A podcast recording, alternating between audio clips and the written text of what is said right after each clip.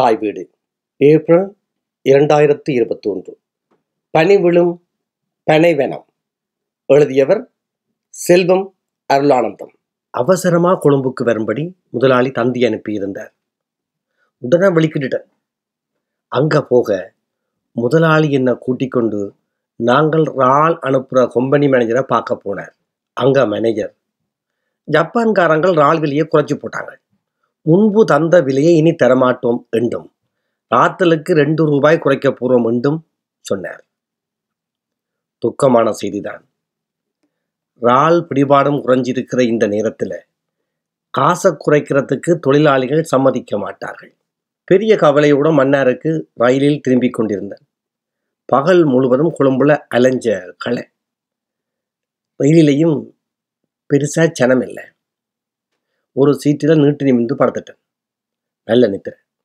திடீரென்று நித்திரை முழிச்சு எழும்பி பார்க்குறேன். ரயில் பெட்டிக்குள்ளே ஒருவரும் இல்லை. வெளியில நல்ல இருட்டு. ரயிலும் ஓடாமல் நிற்கிது வெளியே எட்டி என்ன ஸ்டேஷன் என்று பார்த்தேன். மாகோ ரயில் நிலையம் ஒன்று இருந்தது. எழுபத்தி ஏழு கலவரம் நடந்து கனகாலம் இல்லை. வெளியே போக பயமா இருந்தது கொஞ்ச நேரம் பெட்டிக்குள்ளேயே இருந்தேன். இப்படி இருந்து என்ன செய்கிறது? ஆயிரட்டியாவது கேட்க வேணும். இறங்கி போக கண்ணில் ஒருவர் பட்டார். அவர்கிட்ட ரயில் ஏன் நிற்குது என்று கேட்க அது பழுதாப்பு உருமணத்தியாலமாச்சு வெளியில போய் பஸ் ஏறித்தான் மன்னாருக்கு போகலாம் என்று சொன்னார். ரயிலுக்குள்ள இருந்த பயண பையை எடுத்துக்கொண்டு வெளியில வந்தேன். இன்னும் களைப்பு தீரையில்லை ஸ்டேஷனுக்கு முன்னால ஒரு தேத்தண்ணி கடை இருந்தது. ஒன்று ரெண்டு பேர் தேர்த்தண்ணியை குடிச்சு கொண்டிருந்தவன் சுற்றி வர தமிழர்கள் இந்த கடைகள் எரிஞ்ச தடயங்கள் தெரிஞ்சது. பயமும் கவலையும் கூடி வந்தது. சிங்களத்தில் எப்படி பால் தீர்த்தண்ணி கேட்கறதுன்னு தெரியாமல் முழிச்சு கொண்டு நிற்க அப்பத்தான் ஒருவர் வந்து கிரிதை திண்ட என்று சொல்லி பால் தேநீர் வண்டி குடித்தார் ஓ இது ஒரு சின்ன விஷயம் என்று நினைச்சி கொண்டு அப்படியே அதை நினைவில் வச்சு கடைக்காரர்கிட்ட போய் கிரிதே தெக்காய் என்றன். வாய் கொஞ்சம் சிலிப்பாயிற்று. தா என்று சொல்லுற தெண்ட என்ற சொல்லையும் ரெண்டு என்று சொல்லுற தெக்காய் என்ற சொல்லையும் ஏன் இவ்வளவு கிட்ட வச்சிருக்கிறாங்க? சிங்கள மொழி இன்னும் வளர்ச்சி அடைய வேணும் என்று நினைக்க கடைக்காரர் ரெண்டு பால் தேநீர் தந்தார். ரெண்டையும் வாங்கி கொதிக்க கொதிக்க ரெண்டு கையிலையும் வச்சிருந்ததை பக்கத்தில் நின்றவர் ஆச்சரியமாய் பார்த்தார். ரெண்டையும் குடிக்க நல்லாத்தான் இருந்தது. பிறகு ரயில்வே ஸ்டேஷனுக்குள்ளே போய் ஒரு தமிழ் உத்தியோகத்தில் தேடி பிடிச்சேன். எப்படி மன்னாருக்கு போகிறதுன்னு அவர்கிட்ட கேட்க நீ எங்கே நின்று வாராய்? இப்போ தான் மன்னாருக்கு ஒரு பஸ் வலிக்கிட்டு போகுது. நீ விடியத்தான் பஸ் என்றவர். மன்னாருக்கு போகிற கொஞ்சம் பேர் ஒரு மினிமேன் பிடிச்சு தங்களோட காசில் போகிறதுக்கு ஆயத்தப்படுத்தினோம் மற்ற பக்கத்தால் போய் வெளியில் பார். அவைகளோட சேர்ந்து போகிறதென்றால் போ. என்றார். மற்ற பக்கத்தால் போய் பார்த்தேன். பெண்களும் ஆண்களுமாய் கொஞ்சம் பேர் நின்றுச்சினம். அங்க நின்ற ஒரு இளம் ஆளிட்ட போய் மன்னாருக்கு போறீங்க நானும் வரலாமோ? என்றேன். ஓம் இடம் இருக்கு. இருபத்தஞ்சு ரூபா வரும். நீங்களும் வாரியலோ? என்றார். நான் ஓம் என்று சொல்ல இன்னும் ஒருவர் பக்கத்தில் வந்தார். என்ன கொஞ்சம் ஆழமா பார்த்து போட்டு மன்னாரில் எங்க இருக்கிறாய்? என்றார். நான் இருக்கிற இடத்தை சொன்னேன். உன்னையும் உன் பேச்சையும் பார்க்க நீ அந்த பகுதி ஆளில்ல போல் தெரியுதே என்று இழுத்தார். நான் யாழ்ப்பாணத்தை சேர்ந்தனான் இங்க ஆள் எடுக்கிற ஒரு கம்பெனியில வேலை செய்கிறேன் என்றேன். இதை கேட்ட உடனே மருந்து குடிக்கிற குழந்தை பிள்ளைன்ற முகம் போல அவற்ற முகம் விகாரமா மாறிச்சது. நானும் இப்படியான தொழில தான் இருக்கிறேன் என்று இட்டிமி கொண்டு சொன்ன அவர் ஏண்டா? யாழ்ப்பாணத்தில் இருந்து வந்து எங்களுக்கு கஷ்டம் கொடுக்குறீர்கள்? நாள் நண்டு எடுத்து வியாபாரம் செய்கிறது உள்ளூரில் பிழைச்சி கொண்டிருக்கிற எங்கள் இந்த பிழைப்பை ஏண்டா கெடுக்கிறீர்கள்? தரப்படுத்தலன்ற உடனே அங்கே பெரிய பள்ளிக்கூடங்களில் படித்து போட்டு இங்கே வந்து சோதனை எழுத்துவியல் மன்னாருக்கு கிடைக்கக்கூடிய சிறிய பல்கலைக்கழக கோட்டாவையும் பரப்பியல். ரால் கணவாய்க்கு விலையை ஏற்றி எங்களை மாதிரியான ஆக்கள் இந்த வாழ்வாதாரத்தில் ஏன் கை வைக்கிறீர்கள்? என்று கோபமாய் பேசினார். எப்போவாவது ஒரு யாழ்ப்பாணத்தான் சிக்கினா அவனுக்கு நல்லா கொடுக்க வேணும் என்று நினைச்சு வச்சு செய்த மாதிரி இருந்தது அவற்ற பேச்சு. நான் என்ற முகத்தில் இந்த உணர்ச்சியும் காட்டில்லை. அந்த நேரத்தில் நான் மன்னாருக்கு போகலாமோ என்று கேட்ட இளைஞர் ஏனண்ணன் இந்த படியனோட போறாய். விடியப்புறத்திலையும் தண்ணியை போட்டு கொழுவி திரிகிறாய் என்றார். டேய் நீ வாய பொத்து நான் நியாயத்தை தான் கதைக்கிறேன் நீ தானே என்னோட வந்து சேர்ந்து குடிச்ச நீ? என்றார் அவர். இல்லை அண்ணன் ஏன் ஒரு சம்பளத்துக்கு வேலை செய்கிற இப்படினோட சண்டைக்கு போறீங்க? நீங்கள் தவிச்சவங்கள் அடித்த மாதிரி ரெண்டு மூன்று ரூபாவுக்கு ஆள் எடுத்து சிங்களவனுக்கு அனுப்பி கொமிஷன் அடிக்கிறீர்கள். இவங்களை போல ஆட்கள்லாம் எங்கட கடல் உணவுக்கு உண்மையான விலையை தாராங்க. எங்கட கடற்தொழிலாளர் இவையலால தான் பிழைக்கினம் என்று சொல்லி போட்டு என்ன பார்த்து நீங்கள் அங்கால போய் நில்லுங்கோ. பஸ் வரைக்க சொல்றேன் என்றார். அங்கால கொஞ்சம் இருட்டா இருந்தது. என்ற சம்மாட்டி தொழிலாளிக்கு கூலியாக கொடுக்கறதுக்கு தந்த இருபதாயிரம் ரூபா பணம் முடிச்ச கட்டி இடுப்பில் வச்சிருந்தேன். சனமில்லாத இடத்துக்கு போக பயமாக இருந்தது. கொஞ்சம் தள்ளி போய் நின்றேன். அங்கால இருட்டுக்குள்ளே ஏதோ சத்தம். உற்று பார்க்க ஒரு சோடி. ரயிலுக்குள்ளே ஸ்டார்ட் பண்ணியிருக்க வேணும். இங்கே தொடர்ந்து செய்து கொண்டிருக்கணும். இந்த சினுங்களையாவது என்னென்று எட்டி பாப்பமென்று ஒரு அடி எடுத்து வைக்க பொம்பளையை இறுக்கி பிடிச்சி கொண்டு அங்கால பூண்டு சிங்களத்தில் துரத்தியது அந்த ஆண்குரல் என்ற கற்பனையில ஆர்டிஓ பெண் சாதியும் ஆர்டிஓ புருஷனும் தற்செயலா சந்தித்த போது காமன் விலையில் விழுந்த மாதிரி கிடந்தது. தள்ளி அங்கால போனேன் இருளும் தனிமையும் மனசை கொஞ்சம் குழப்பிக் கொண்டிருந்தது. அண்ணாந்து இருண்ட வானத்தை பார்த்தேன். இனி எப்படி இந்த வாழ்வு போக போகிறது? மன்னார் வேலை போனால் இனி என்ன செய்யலாம்? பத்மினி சொல்கிற மாதிரி வெளிநாட்டுக்கு போவதா? ஊரை விட்டு போகிறது மனசுக்கு இஷ்டமா இல்லை. வாழுறது கொஞ்ச காலம். அதுக்குள்ள ஊரையும் உறவுகளையும் விட்டு பிரிஞ்சு எங்கேயோ கண்காணாத திசத்தில் இவைகள் சொல்கிற மாதிரி வெளியில் போனாலும் என்ற படிப்பின் அளவுக்கு வேலை ஒன்று மடுக்க இயலாது. எங்கேயாவது ரெண்டு ஒரு வருஷம் போய் உழைச்சி கொண்டு வந்தால் நல்லது தான் அதுக்கு மத்திய கிழக்கு நாடுகள்லாம் சரி. பத்மினி சொல்கிற மாதிரி இங்கிலாந்து ஜெர்மன் பிரான்ஸ் என்று போனால் திரும்பி வர கனகாலம் செல்லும். நான் சின்னனாயிருக்கேக்க லண்டன் போன எங்களோட உறவினர் ஒருவர் பத்து வருஷம் ஆகியும் திருப்பி வரையில்லை தகப்பன்ற செத்த வீட்டுக்கு கூட வரையில்லை இப்படியோ சிவியம் தேவையோ என்று யோசிச்சு கொண்டிருக்கேக்க அந்த இளைஞர் ஓடி வந்தார். மினிபஸ் வந்துட்டது போய் எறுங்கோண்டார் இருபத்தஞ்சு ரூபாயை இறக்கியே வேண்டி எடுத்துட்டாங்க. நான் போய் ஒரு நல்ல சீட்டாயை பார்த்து இருக்க எனக்கு பக்கத்தில் எனக்காக பேசி அந்த இளைஞர் வந்திருந்தார். எனக்கும் நித்திர வரையில. அவருக்கும் சாடையான வரி பேசத் தொடங்கினார். நீங்கள் அவற்றை கதையை மனசில் வையாதீங்கோ.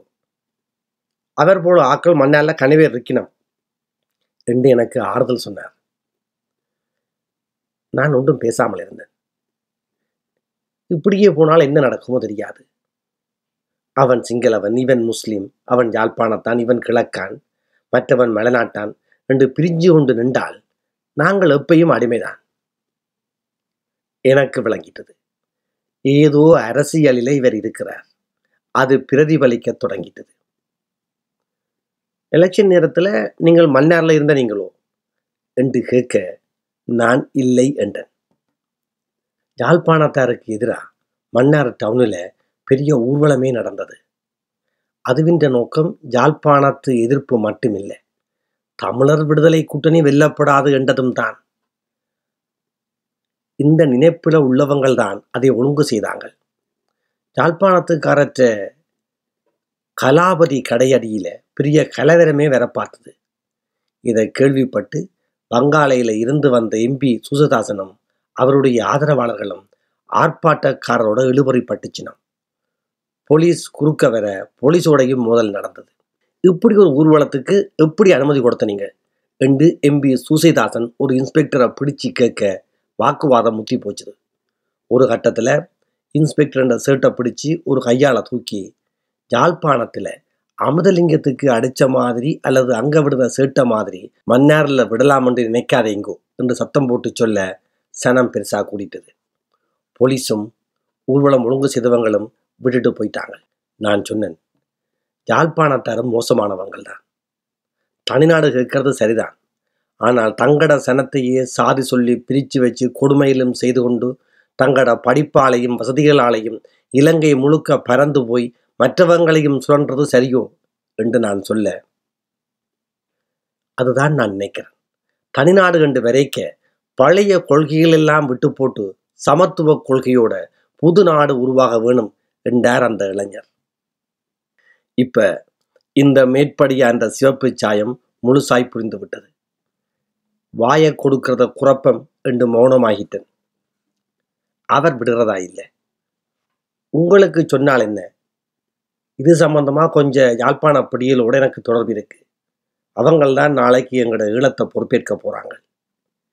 இங்கே ஒரு பண்ணைக்கு போய் வரணும் சும்மா கூலிக்கார பிடியல் போல் இருப்பாங்க பாலஸ்தீனத்துக்கு ரெனிங்குக்கு போய் வந்தவங்களையும் சந்திச்சிருக்கிறேன் ஒரு துவக்கால ஒரு போலீஸ் ஸ்டேஷனையே தாக்கி அழிக்கக்கூடிய ஆக்கள். ஆயுதப்பயிற்சி மாத்திரமில்லை. பெரிய கொள்கைகளிலேயும் ஈடுபாடு கொண்டவங்கள். எனக்கு இந்த நண்பன் ஜோன்சன் சொன்ன மாதிரி கதை ஒன்று ஞாபகம் வந்தது.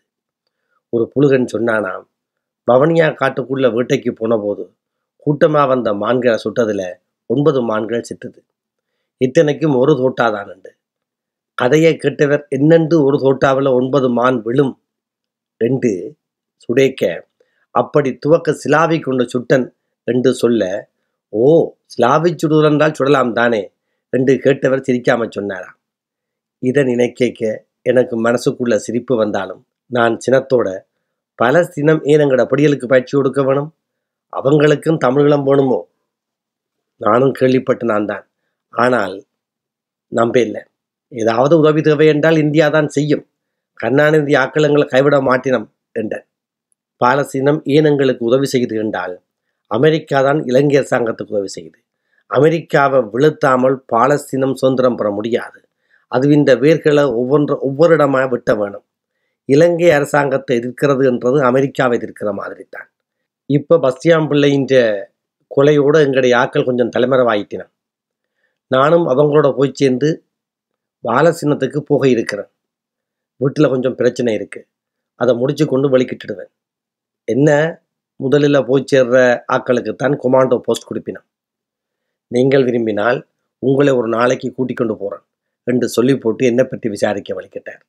நான் மௌனமாக இருக்க இந்த படியில் நினைக்கிற மாதிரி நடந்துச்சுது என்றால் இந்த சாதி குறைஞ்சவன் சாதி கூடனவன் யாழ்ப்பாணத்தான் மட்டக்கிழப்பான் மன்னாரான் என்ற வேற்றுமையே மறைஞ்சு போயிடும் நீங்கள் யோசிச்சு பாருங்கள் எல்லாருக்கும் படிப்பும் வேலையும் கிடைச்சிட்டது என்றால் முக்கால்வாசி மக்கள் இந்த பிரச்சனை தீர்ந்து போயிடும் என்று அவரே கதைச்சு கொண்டிருந்தார். இது என்னடா அலுப்பு கண்டு எண்ணிக்கொண்டு நித்துறதுங்கிற மாதிரி நடித்தேன் இதை கவனித்து அவர் ஓ உங்களுக்கு களைப்பு வந்துட்டது. அந்த ஆளோட சேர்ந்து தண்ணியும் கொஞ்சம் அடித்தது எனக்கு நித்திர வருகுது என்று சொல்லி போட்டு டப்பண்டு சீட்டில் சாஞ்சிட்டார். பையனுக்குள்ளே நித்திர கொண்டதால் விழிச்சபடியே இருந்தேன். மடு கோயில் அடியில் என்னோட சாஞ்ச போது இடையே அணைச்ச பத்மினி நினைவுக்கு வந்தாள். கண்ணகன்று செங்கழுத்து வரை செழித்திருக்கும் மரியபுரட்டியின் அழகையும் கற்பனை செய்தேன். கொஞ்ச நேரத்துக்கு முதல்ல இல்லுக்குள்ள கண்ட சோடியின் செய்கைகள் மனதுக்குள் அட்டையைப் போல் உருந்தது இந்த நினைவுகளை மீறி பஸ் ஏற முதல்ல என்னோட சண்டைக்கு வந்தவர் ஞாபகம் வந்தார். யாழ்ப்பாணத்தில் இருந்து இங்கே மயிரியோ பிடுங்க வாரியல் என்று கேட்டவர். வரியிலே என்னை தாக்கியிருந்தால் இல்லை இனியும் மன்னாரில் இந்த மாதிரி தாக்குதல் நடக்காதுன்னு நிச்சயம். இந்த வேலை போனால் பிழப்புக்கு என்ன செய்கிறது? இந்த வாழ்க்கை எப்படி போக போகிறது? வயசில் வர வேண்டிய ஆசைகளை புறந்தள்ளி மனசு எதிர்காலத்தை சுற்றி சுழண்டது வெளிநாட்டுக்கு போகிறது தான் ஒரே வழியா? இருந்து வாழ்வை நகர்த்த முடியாதா? இப்படியெல்லாம் உடல்களை சந்தித்து கொண்டு எதையும் சாதிச்சோம் என்று இல்லாமல் ஒரு நாளைக்கு இந்த உலகத்தை விட்டு போகத்தானே வேணும்? சிந்தனை சிதறிச்சு கொண்டு தெரிஞ்சது. விளங்கி கொள்ளவும் விளங்கினதை சொல்லவும் எதையும் புரிஞ்சு கொள்ளவும் முடியா இந்த வாழ்வை எப்படி வாழ்ந்து முடிக்கப் போறேன் என்ற துயரம் உணர்வுக்குள்ள ஊடுருத்து நின்றது. பஸ்ஸில் முழு பேரும் தூங்கிவிட்ட மாதிரி பெரிய அமைதி. டிரைவர் நல்ல சினிமா பாட்டுகளை போட்டுவிட்டு வேகமாக ஓடிக்கொண்டிருந்தார். நானும் தூக்கத்தின் அரமயக்கத்துக்கு போனேன். ஆட்டிவித்தாள் யார் ஒருவர் ஆடாதார் கண்ணா. ஆசையினும் தொட்டிலிலே ஆடாதாரோ கண்ணா. கடலளவு கிடைத்தாலும் மயங்க மாட்டேன். அது கையளவு ஆனாலும் கலங்க மாட்டேன். உள்ளத்தில் உள்ளதையே உலகம் கண்ணா. அப்போ எனக்கு பிடிச்சிருந்த கண்ணதாசன் பிரபல்யமான பாட்டு காதல விழ வந்த நித்திரையும் போட்டுது. வெளியில் பார்த்தேன். மன்னாருக்கு கிட்ட பஸ் வந்துவிட்ட மாதிரி கிடந்தது. நீ நடத்தும் நாடகத்தில் நாணம் உண்டு என் நிழலில் கூட அனுபவத்தின் சோகம் உண்டு. பாடல் நெஞ்சை நுரைத்தது பஸ் வேகத்தை குறைத்தது. விடியறத்துக்கான அறிகுறி வானத்தில் தெரிந்தது.